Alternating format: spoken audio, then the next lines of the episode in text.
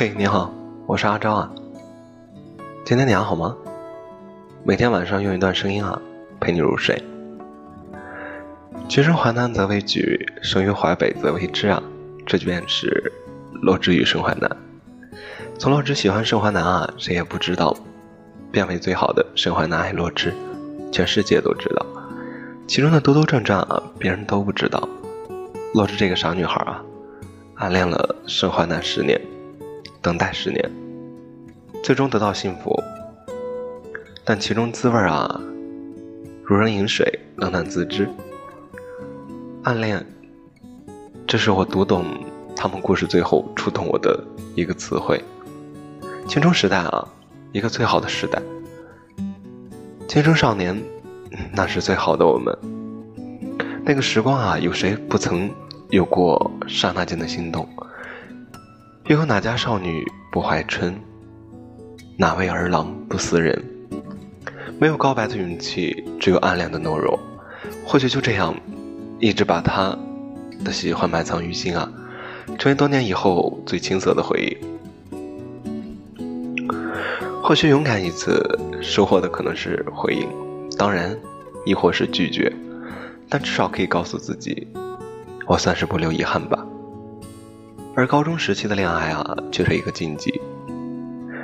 有人因暗恋，因喜欢，因那人，有了奋斗的目标，并为之努力而付出啊，让自己成为了一个优秀的人，一个有资格与他并肩的人。好比洛枳，努力学习啊，大部分是为他自己的未来，但也有部分是为了盛淮南。文科第一的洛枳啊，理科第一的盛淮南，这些都不过是想让他知道洛枳这个人罢了。看，这就是那个傻姑娘，如此如此的天真啊，如此的简单。但有人啊，恋爱时喜时悲啊，从而影响学业。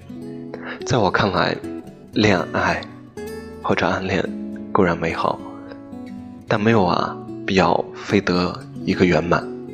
珍藏于心更美妙。高中的关键啊，在于学习。虽不能肯定的说成绩决定你的将来，但它一定会影响你的人生。何况啊，那时的我们懵懂青涩，怎知啊，现在你和他在一起，就是与你携手共度一生的那个他吗？